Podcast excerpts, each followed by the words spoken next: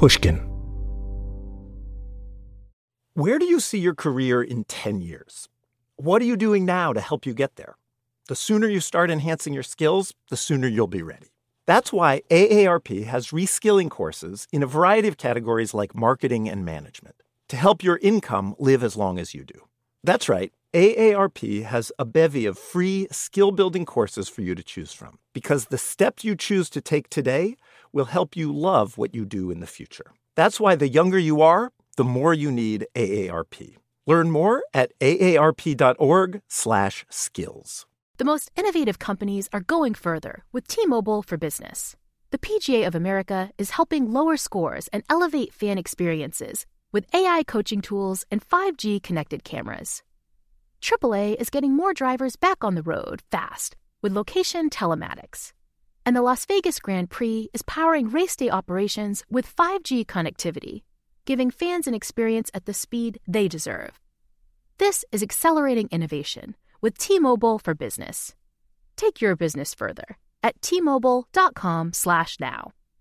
Upswell Marketing would like to remind you that when customers choose your small business, they're really choosing you. So focus on super serving your existing customers and let Upswell handle the pipeline generation of new leads and customers. Upswell specializes in developing customized direct response campaigns and is now offering a no obligation free assessment of your current marketing strategies. Not to mention, new customers also receive 15% off their first order when they mention that they heard about Upswell on this podcast. For more information, visit upswellmarketing.com. That's upswellmarketing.com. There's this idea people have been waving their hands about for a while now. What if we're about to have a huge wave of technological progress in biology? On a few recent episodes of this show, uh, we've talked about one obvious place we'd see that wave in medicine, with things like new drugs and human tissues grown in the lab. But the impact could be much broader than that. There's this whole nascent industry called synthetic biology.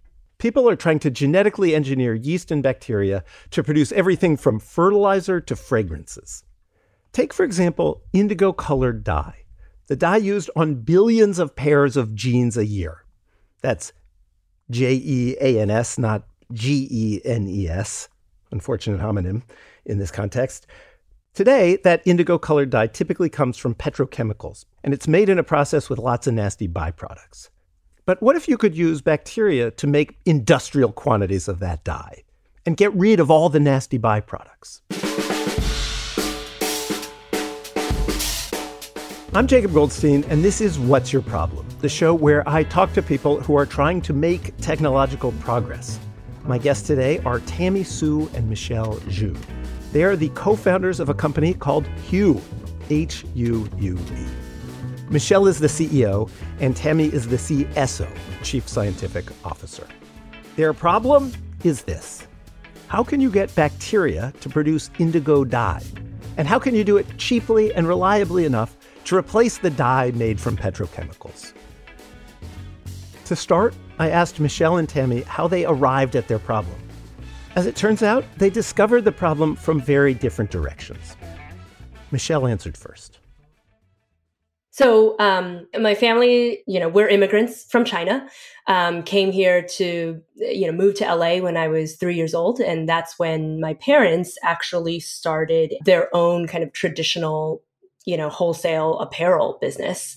So, I really, I would say, I, I grew up in this like fashion and apparel business, but not in a very glamorous way. Um, my experiences or or recollections of the fashion industry growing up in this uh, family business was literally, you know, traveling with my parents in family vacations back to China over the summers and visiting these mills or garment factories and really firsthand witnessing some of the um, the negative impacts, right, of apparel manufacturing, um, and specifically, you know, my parents their their business was a uh, they were doing streetwear.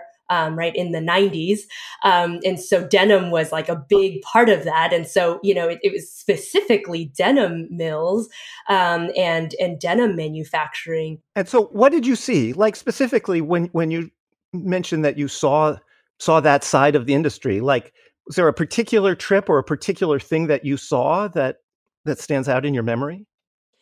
Yeah, I mean, I think about, you know, going to the kind of literally like you know textile manufacturing cities right in southern china where it's just like you know a bunch of kind of conglomerate of factories all you know all together um, the the air quality kind of outside isn't great you go into the facility it's even worse everybody has kind of masks on there are basically like blue particles in the air. You know, it's just on people's skins, you know. And I was a child right at this time, but but those are the kind of like images that are I think still ingrained in in my mind. I mean, the dye industry is a uh, key kind of offender, I would say, in terms of like, you know, jobs that pose threats to safety, both in terms of worker health as well as community health. You know, dyeing and the effluence from dyeing, um, you know, is a major source of water and kind of community pollution, right? And, and by the way, you know, in the indigo process, for example, right? Specifically, you've got, you know, not just aniline, which is a benzene derivative, right? That has true carcinogenic properties, but you've got, um, you know, sodamide and formaldehyde and, you know, these harsh chemicals that are going into the production process of these core dyes. They have done a lot of innovation in the fashion industry, but the kind of dye space itself hasn't seen a whole lot of innovation. Good. So that's your introduction to denim, really. Early, the seed is planted, right? Yeah. Tammy, how did how do you come into it, the story? So my story and background is is very different from Michelle's, um, and so when I was in college, I was um, introduced to this field um, of synthetic biology, which is how do we take these microbes, um, you know, E. coli or yeast, um, and actually program them to make them produce useful chemicals for uh, for people. So you're in, you go to grad school, you go to get a PhD in Berkeley, and you find yourself in a lab What's what's the sort of generally what's the lab working on? Yeah, so the lab I was in was um, working on how do we um, develop tools for engineering um, E. coli and yeast microbes um, to produce things like drug precursors um, or colors or um, kind of other biochemicals. Get microbes to make useful stuff for people. Exactly, exactly. And and how do you land on indigo? Yeah, there was um, there was this idea kind of floating around the lab um, right before I joined um, about how do we uh, produce indigo. Actually, I think it was because people wanted to be able to see what was going on inside the cells. Cells are really tiny, right? And um, often you make these changes and you try to get the enzymes to do different things, but you don't really know exactly what's going on without doing some complicated assay. Um, so there was an idea that maybe we could um, use a color output, like we change an enzyme and we get this color output. Um, and indigo is kind of this natural dye it's found in plants. So they were like, maybe we could use indigo um, to see what's kind of going on in the cell. Huh. So just to be clear, so j- just to be clear, the idea of getting a cell to express indigo, this blue color, the idea wasn't, oh, let's make cleaner dye for blue jeans. It's let's make a tool for scientists to use to understand what's going on inside the cell. Initially, yeah. Um, and then as we were kind of looking into it, um, it, it actually seemed like indigo itself was a really big problem um, in the textile industry. Um, pretty much all indigo is used for denim jeans. Um, and it, it um, we learned that all of it, the vast majority of it is sourced from petrochemical sources right now. Uh-huh. Um, and so there was this need to actually make it in a biologically um, sourced manner. My advisor was on um, this fellowship and they published an article showing some um, very preliminary results that we were having in the lab on this project. Um, and it was published on the UC Berkeley website. And then um, denim brands um, in the area actually started to reach out to him and say, "Oh, I heard you're working on on other ways to make indigo. Um, can we talk? Um, what is it like? How much you know? Can we do a little trial?" So you decide to start the company. Uh, Tammy, you've done this research. Like, what exactly had you already done? What did you know how to do when you started the company? So at the end of my PhD, um, the last figure in the paper uh, that that we published was actually um, kind of unusual for a research paper. Um, I had dyed one piece of uh, fabric; it was a scarf um, with um, this indigo dye. Um, it was definitely dyed in a way that was not scalable and not industrially viable by any means. It smelled a little bit funky. How how was it dyed? Like how you how did you dye it? I actually hung up um, a shoelace across um, across a hallway um, and um, just kind of flopped this piece of fabric over it, and I sprayed the dye um, against it um, and used a bucket to catch the remaining dye at the bottom. it was definitely an experience, but we at the end of the day we got this nice blue fabric, and it was kind of our first proof of concept. So it worked. It worked at least for one scarf one time in the hallway. At least once, exactly. Good. I want to clarify that even though it turned blue, that before, right, we were literally telling this story yesterday to the company. It was like, that was like, okay, blue is great. We had no idea, you know, oh, it's kind of blue greenish or like, yeah. you know, what, what exactly all of that means. We had no capability to measure or understand any of that. So, really getting it to those industrial specs, I would say, was probably the first major uh, challenge that the company, that we as a team had to tackle. So, tell me about that. Right. Like, blue isn't good enough, right? You can't go to some jeans manufacturer who's going to make 100,000 pairs of jeans and be like, yeah, it's blue. They're not going to be like, great, send it to us, right? So wh- what do you have to do to get it to be the right kind of blue? So kind of where where we were at when at this first proof of concept was, okay, so you have cells, they're making this indigo molecule. We know it's literally indigo molecule. The cells are growing in their own media. Um, we just try to like, you know, break open the cells and try to, you know, get the blue onto the fabric. But that's not necessarily good enough, right? So you've got the right molecule. What do you have to what do you have to fix when you're, you know, starting the company, leaving academia, going to make this industrial product? What do you have to fix on the kind of molecular level? I think the main thing is how do we separate out the indigo molecule away from all of the other things, all of the cells and all of the things that the cell is growing in? Um, and so at the very beginning, uh, a lot of our methods were very rudimentary, um, using, you know, some off the shelf chemical engineering ways. Um, and so that's why our first dye turned out a little bit green. Um, and that's why um, kind of our, our first um, first hire was an, a downstream processing engineer so that he could help us fix this problem. So the problem is, how do you get rid of everything that is not the indigo uh, dye molecule? All the cells that made it, all the stuff that the cells were growing. You got to get rid of all that, but keep the dye. That's the first hard problem. Exactly. Exactly. And then kind of pairing that, I think the other key unlock for us was also bringing in actual textile technical expertise. So no longer are we doing a visual test of is it blue or not, yeah. but now we can actually precisely quantify how green is it? Uh-huh. How red is it relative to the amount of blue? And how close is that literally numerically um, compared to the synthetic standard that we want to be matching. So there's figuring it out at that level. And then there's figuring out how to make thousands of pounds of this dye, right? Which seems like a related but distinct problem that you've got to be solving sort of at the same time.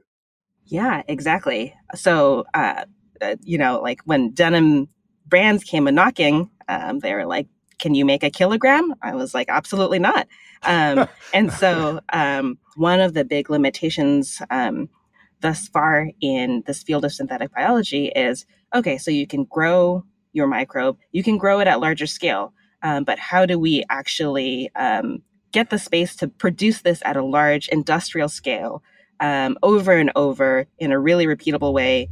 and so, for that, you need really large scale equipment. How do you truly industrialize? How do you make lots and lots of dye every day in a factory forever. Exactly. And I think even that we uh, with the growth of the synthetic biology industry, um, there's been a lot more um, demand and, and and building out of these um, contract manufacturers um, where we can we don't have to build our own facility. We can kind of drop into um, an outsourced facility um, and be able to make use of that that infrastructure. Tammy and her team have now reached the point where they can, in fact, make not just one kilogram of dye, but hundreds of kilograms. Progress. After the break, what they still have to figure out to get their dye out into the real world.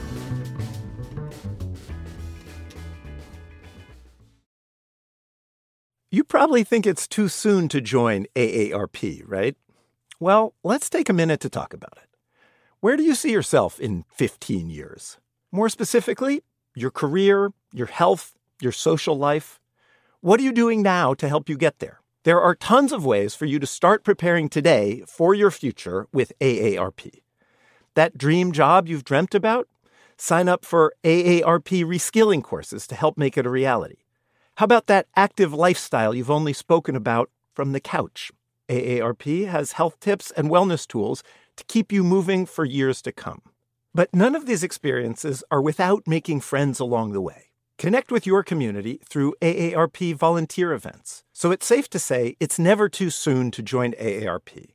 They're here to help your money, health, and happiness live as long as you do. That's why the younger you are, the more you need AARP. Learn more at aarp.org slash wisefriend.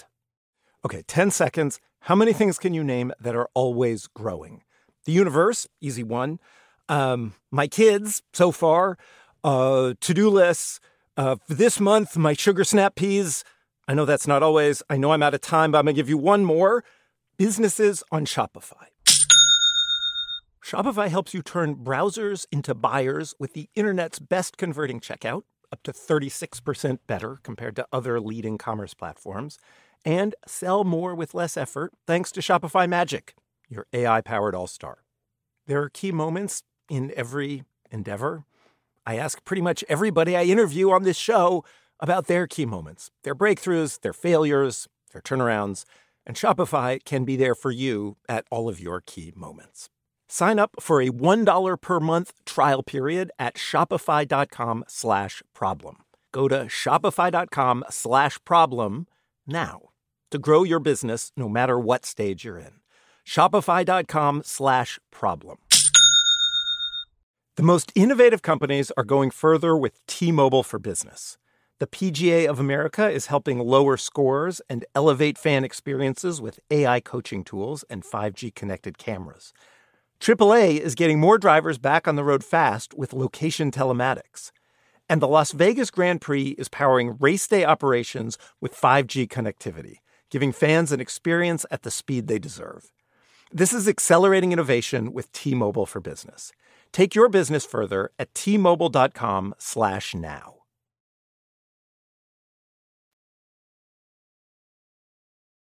That's the end of the ads. Now we're going back to the show.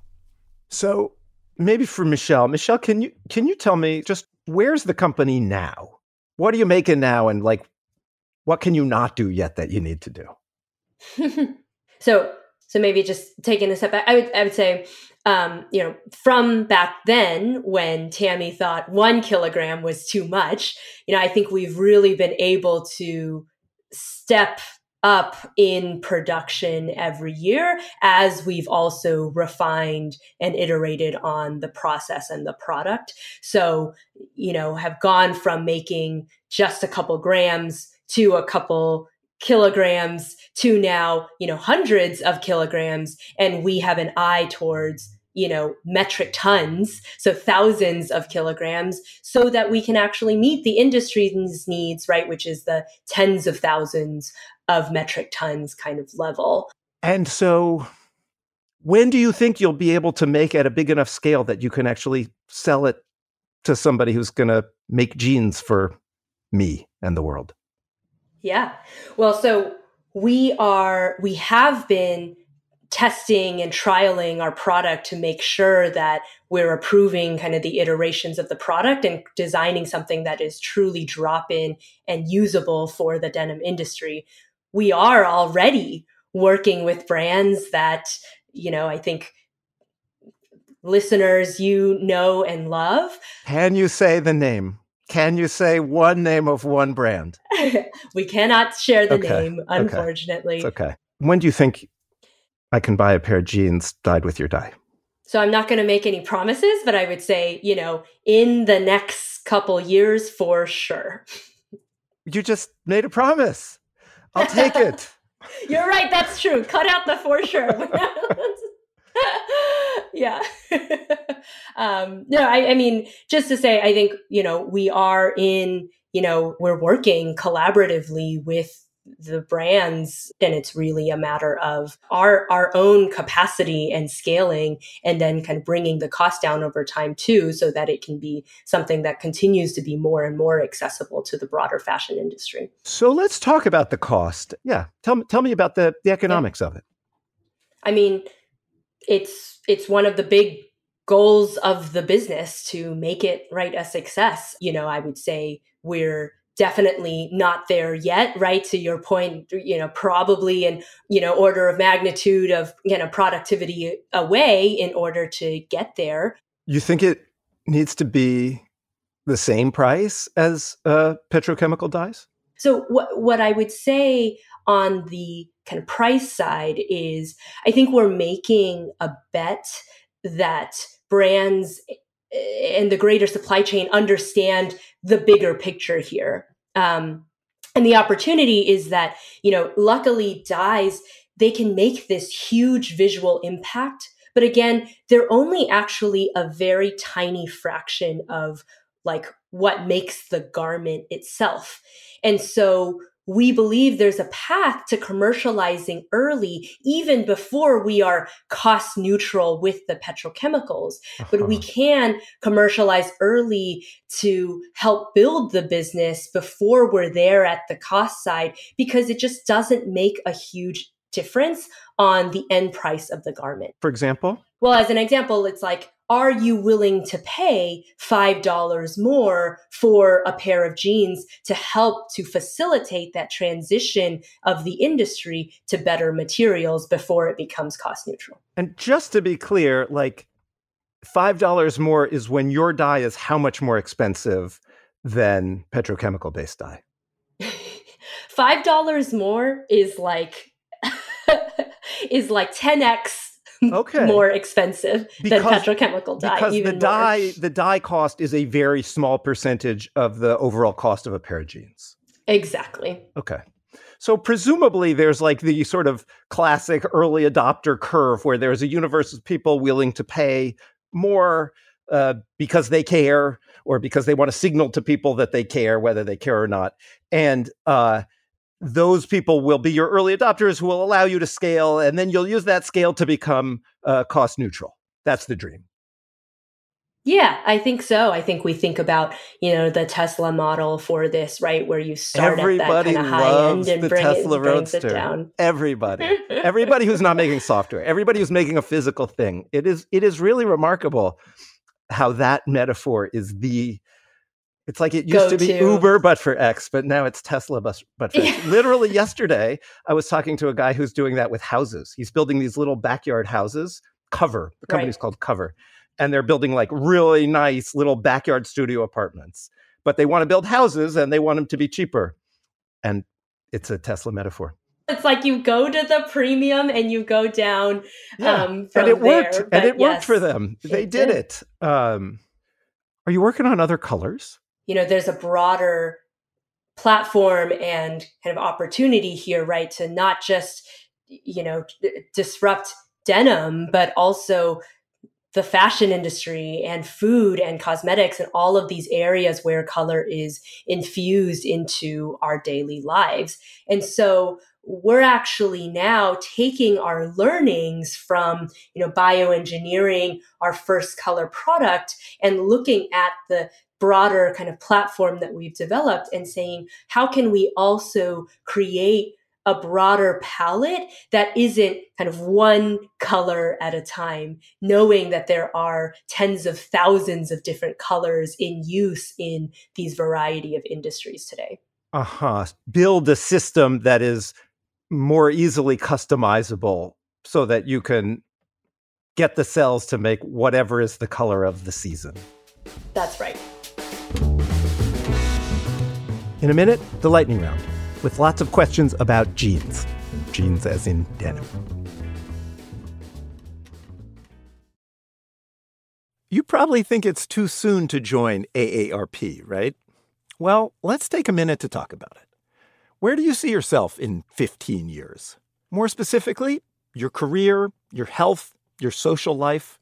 What are you doing now to help you get there? There are tons of ways for you to start preparing today for your future with AARP. That dream job you've dreamt about? Sign up for AARP reskilling courses to help make it a reality. How about that active lifestyle you've only spoken about from the couch? AARP has health tips and wellness tools to keep you moving for years to come. But none of these experiences are without making friends along the way. Connect with your community through AARP volunteer events. So it's safe to say it's never too soon to join AARP. They're here to help your money, health, and happiness live as long as you do. That's why the younger you are, the more you need AARP. Learn more at aarp.org/wisefriend. The most innovative companies are going further with T-Mobile for Business. The PGA of America is helping lower scores and elevate fan experiences with AI coaching tools and 5G connected cameras. AAA is getting more drivers back on the road fast with location telematics. And the Las Vegas Grand Prix is powering race day operations with 5G connectivity, giving fans an experience at the speed they deserve. This is accelerating innovation with T-Mobile for Business. Take your business further at tmobile.com slash now. If you're listening to this podcast right now and you're a small business owner, listen up. Upswell Marketing would like to remind you that when customers choose your small business, they're actually choosing you. So focus on super serving your existing customers and let Upswell handle the pipeline generation of new leads and customers. They do everything from hyper targeting best fit prospects through campaign optimization.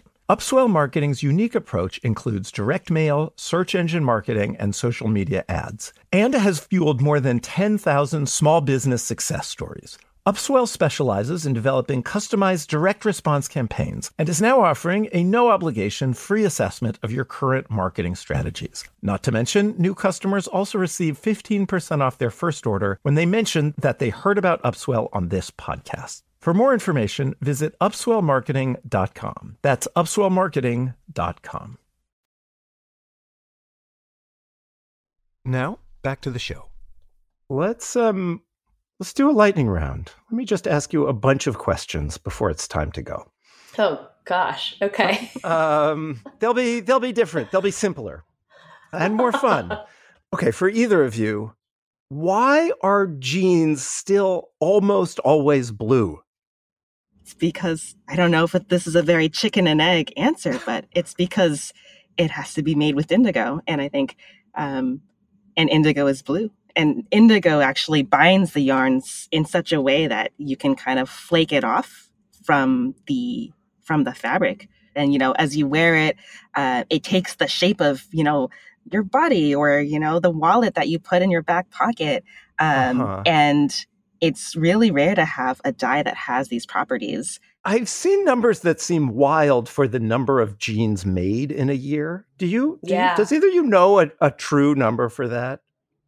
So our latest estimates are uh, number of jeans every year made is about two to four billion garments. Billion, like that's billion. That's wild, right? Like yes. I mean, how what are we at for the world now? Eight billion people. Is that is that right? so it's like uh, in a few years you have a pair of jeans for every single man, woman, and child on earth. Yeah, exactly. Okay. Here's one for both of you.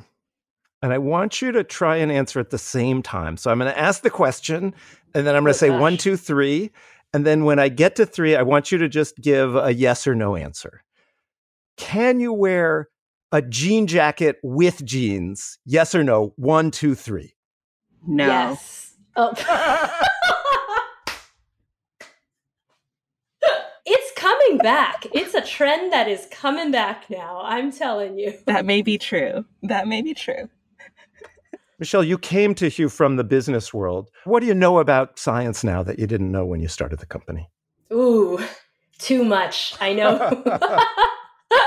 I know so much about science. I know enough to be dangerous to talk about bioengineering and chemical engineering and, you know, biomanufacturing uh, to be to be really dangerous. So just to say, you know, I think there's a lot of great science, a lot of great ideas out there, but actually, you know, I have a lot of respect for the chemical engineers and the folks who actually go from r&d to actually turn it into something that has a commercial case around it. And you know we need to make those tough decisions and work on those optimization problems to actually get it to be something that's adoptable for the industry. So i just want to shout out your dog who's really doing amazing work back over your shoulder.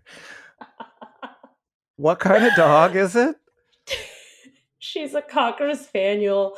Um, this is one of her better days. She really loves showing her um, just just all sides of her. Let's say to the camera whenever I am on camera. What's her name? Her name's Daisy. Daisy, classic. Michelle Zhu and Tammy Hsu are the co-founders of Huue.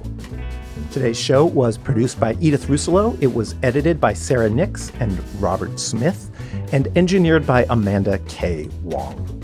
I'm Jacob Goldstein. You can find me on Twitter at Jacob Goldstein, or you can email us at problem at pushkin.fm. We'll be back next week with another episode of What's Your Problem?